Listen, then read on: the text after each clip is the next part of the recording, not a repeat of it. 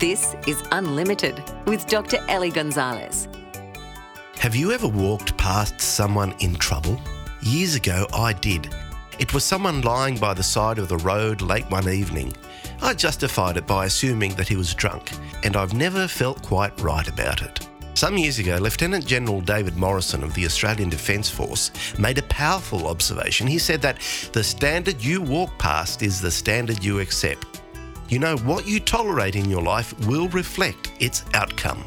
When you walk past the needy and the hurting, that's a reflection of the state of your heart.